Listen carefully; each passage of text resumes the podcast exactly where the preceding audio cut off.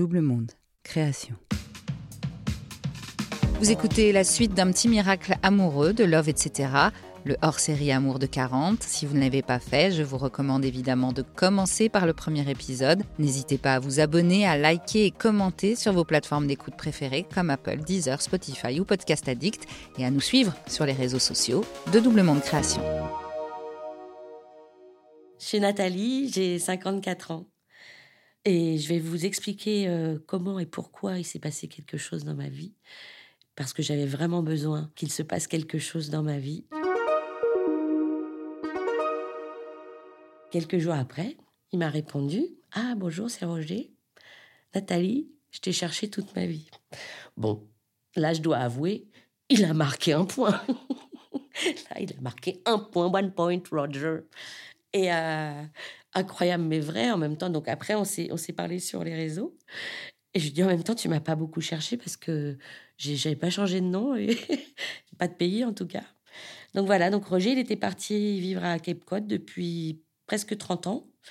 Donc, il était américain euh, depuis et il travaillait là-bas. Enfin, voilà. Donc, on a beaucoup échangé, on a beaucoup parlé. Lui aussi, il avait perdu son père euh, bien avant le mien, mais on a, il avait eu aussi un choc affectif et voilà, on s'est raconté nos vies en fait. Voilà, on s'est créé des liens comme ça. Et c'était au mois de décembre. Et à un moment, il avait un accent américain très très prononcé. Hein. Et à un moment, il me dit Ah, je suis dégoûté, j'ai plus de foie gras, j'ai plus de cassoulet. Parce qu'à l'origine, il vient de Perpignan. Donc je dis bah, Donne-moi ton adresse, je vais te, t'envoyer un colis. Il me dit T'as qu'à me l'apporter toi-même. Et dans la, dans la demi-heure qui a suivi, j'avais mon billet d'avion pour Boston. Mais ça m'a renvoyé vers un truc très tendre, très jeune. Ça m'a fait un, ouais, ça m'a fait un coup de, de chaud d'adrénaline quand il m'a répondu, bien sûr. Et très bizarrement, à partir du moment où on a commencé à parler ensemble, il y a eu un déclic, comme si c'était une évidence. Enfin, on se parlait comme si on s'était quitté la veille, mais ça faisait 30 ans. Hein. Et les discussions qu'on avait quand on avait 14 ans, c'était pas vraiment les mêmes y a 40 balais. Quoi.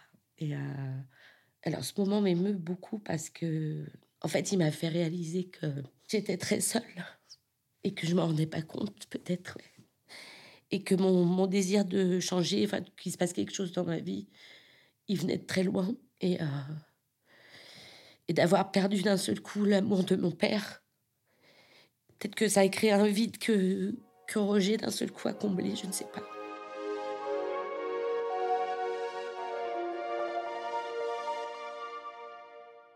D'un seul coup, tu as une lumière qui apparaît. Mais comme lui, lui m'a dit, c'était comme une lumière qui s'est éclairée d'un seul coup dans ma vie, quoi, mais comme moi. Il y a un truc, d'un seul coup, tu te dis, j'ai peut-être un truc là qui se passe, mais il faut que je le saisisse. Parce que sinon, il va s'en aller. je vais le perdre et peut-être que c'est, ça va être génial. Et puis, il bah, faut saisir son truc, il hein. faut provoquer le, la vie. Et je suis partie à Boston. J'ai atterri à Boston, à l'aéroport, et je le voyais. Il était censé venir me chercher, évidemment. Il neigeait dehors, il faisait très froid. J'attendais, donc je regardais dans tout l'aéroport. Et en fait, il est arrivé derrière moi. il m'a mis un Walkman, des écouteurs de Walkman sur les oreilles, avec la chanson de la boom dedans. le truc le plus kitschissime que tu peux imaginer. Mais voilà, donc Dreams are my reality, voilà. Et donc il m'a mis ça sur les oreilles. C'était comme dans un film, c'était comme dans un film.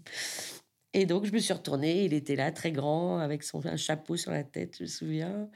Et on s'est serré dans les bras. Et je vais pas dire que depuis, on s'est plus quitté, mais presque, hein, presque, presque. Et c'est un souvenir extraordinaire. Il avait loué une, une corvette pour m'emmener jusqu'à Cape Cod. On a rigolé. Et quand on est arrivé dans sa maison à Cape Cod, euh, il faisait très froid dehors. Il a mis la clé dans sa serrure.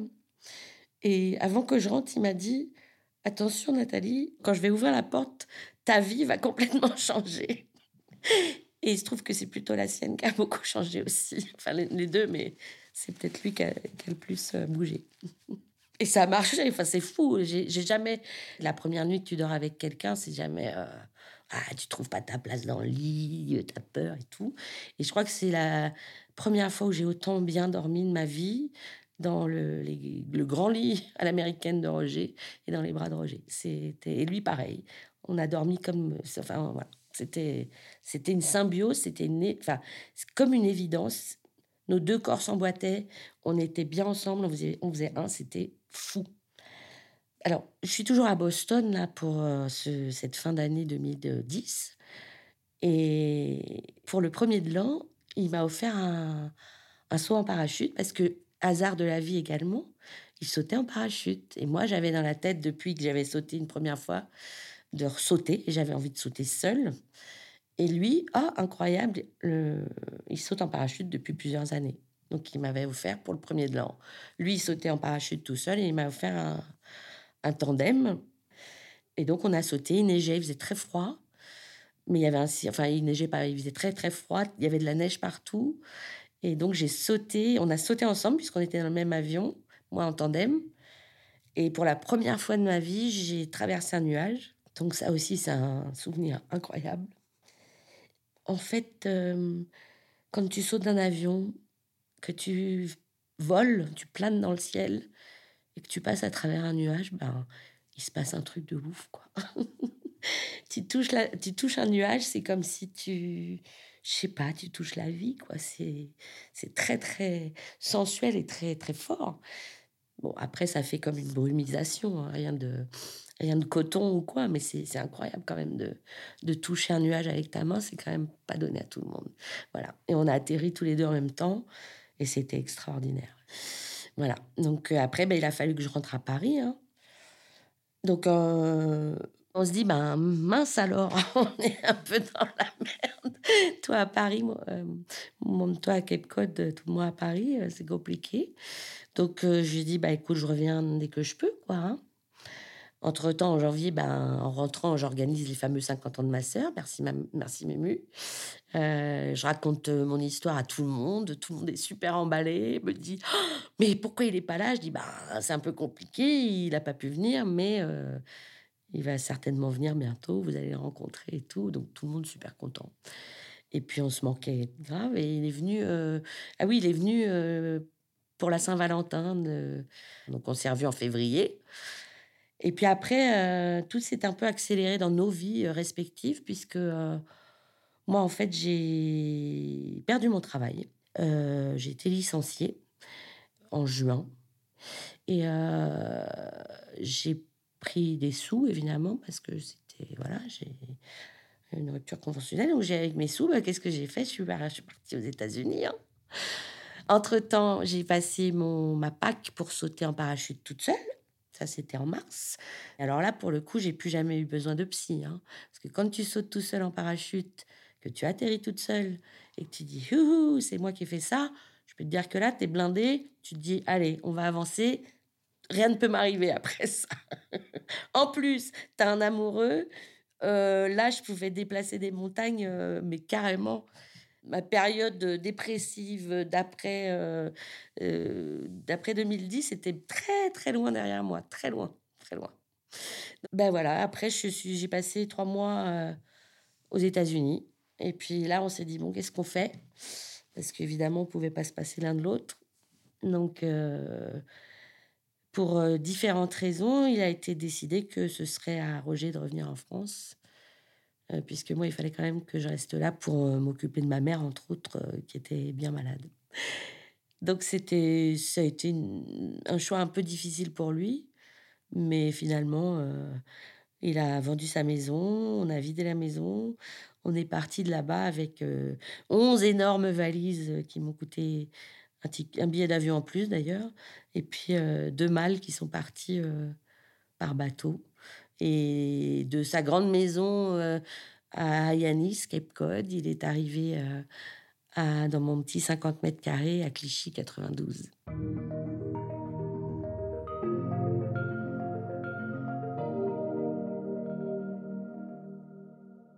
Moi, j'avais donc perdu mon, mon, travail. Et puis lui, quand il est parti aux États-Unis, il a travaillé dans la restauration et à force de cours du soir et de formation, il était devenu euh, directeur des systèmes informatiques dans un groupe de presse, euh, Murdoch. Donc, euh, il avait quand même un CV long comme mon bras et double nationalité, bilingue, et il n'a pas trouvé de boulot en France.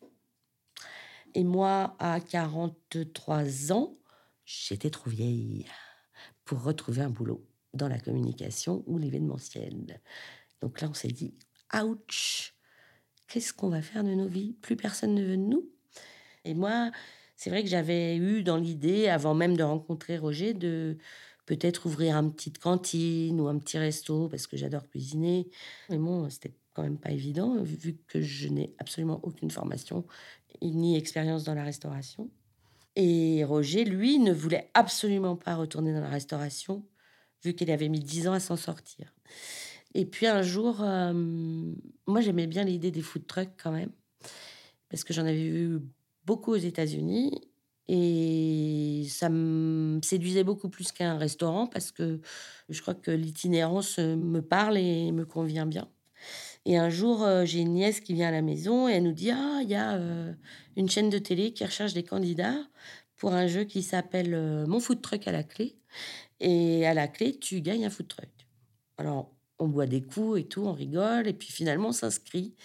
Mais on s'inscrit à l'arrache. Genre, c'était quel est votre projet? On met projet. Euh, qu'est-ce que vous voulez faire à manger? Alors, Roger dit euh, Cape Cod Seafood and Kick-Ass Burger. Enfin, voilà ce que j'écris dans le truc. Donc, voilà, on remplit ce dossier et puis on oublie le truc. Et quelques mois plus tard, on est en Ardèche en vacances, je capte pas bien. Et bonjour, euh, c'est la production de l'émission Mon food truck à la clé. Votre profil nous intéresse. Je dis ah mais je comprends rien, j'entends pas. Rappelez-moi en septembre. et ils m'ont rappelé, ils m'ont rappelé et ils disent oui, il faut ben voilà, on est intéressé par votre profil pour la candidature, non Donc euh, dans 48 heures, il nous faudrait euh, euh, votre logo, votre projet, des photos de vous, des images de vous, et puis vous allez venir cuisiner dans nos locaux pour voir ce que vous voulez proposer et tout. Donc nous, pour le bas de combat, on n'avait absolument rien. Donc en fait, euh, il n'y a pas l'image, mais j'ai un, petit, j'ai un petit collier que Roger m'avait offert de, Cape Cod. C'est une petite étoile de mer. C'est un peu le symbole euh, de Cape Cod là-bas. Donc j'ai cette petite étoile de mer euh, autour du cou. Donc je dis à mon. Je, la prends en photo et puis je dis à mon beau-frère fais-moi un logo avec ça, vite, vite.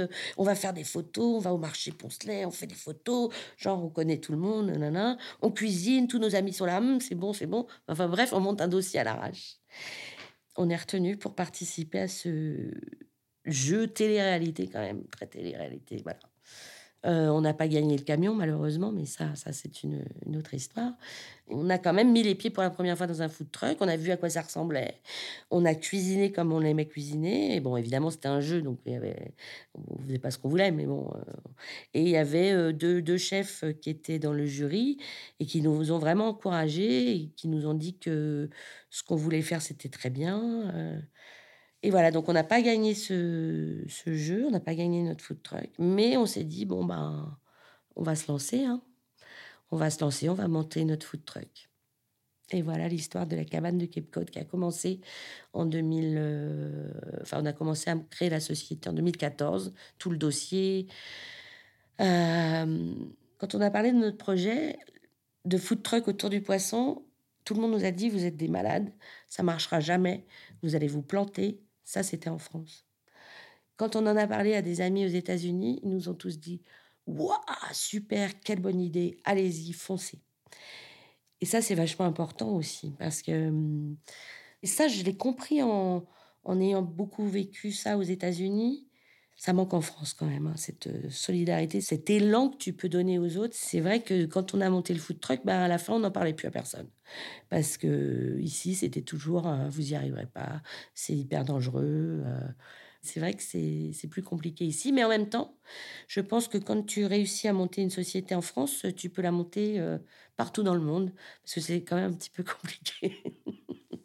Donc, notre food truck a été ouvert le 15 septembre 2015. On a eu, à l'ouverture, le jour de l'ouverture, on était sur un, salon à la porte de Versailles où il y avait d'autres food trucks, euh, il y avait une petite compétition et on a eu la médaille d'argent à l'ouverture, le jour de l'ouverture de notre food truck. par le chef étoilé Michel Portos de Marseille, que nous adorons. Ça nous a bien boosté dès le premier jour. Voilà. Et l'aventure, se... l'aventure continue depuis 2015. C'est pas facile tous les jours. C'est beaucoup, beaucoup de travail. Beaucoup de travail. Mais nous sommes ensemble 24 heures sur 24. Dans le camion, à la maison, tout le temps. Donc ça aussi, c'est de l'amour. Parce que l'amour, là, il passe par des épreuves très compliquées quand on travaille ensemble et qu'on vit ensemble, etc. Dans un métier très stressant et très difficile. Donc c'est vrai que il faut se laisser faire aussi et provoquer des situations qui font que oui, tu trouves l'amour, oui, l'amour existe, quelle que soit sa forme, oui, l'amour existe. Et oui, bien sûr, je suis très heureuse de d'avoir rencontré mon Roger. Vous écoutiez Love, etc., le hors-série de 40, à retrouver tous les mardis de ce mois de février sur les plateformes d'écoute de podcast et sur YouTube. Réalisation et narration Marjorie Murphy, montage Adrien Stiefel. Merci à Sébastien Ossona pour le générique du podcast et à Clément Échard pour le graphisme. From Double Monde, with Love.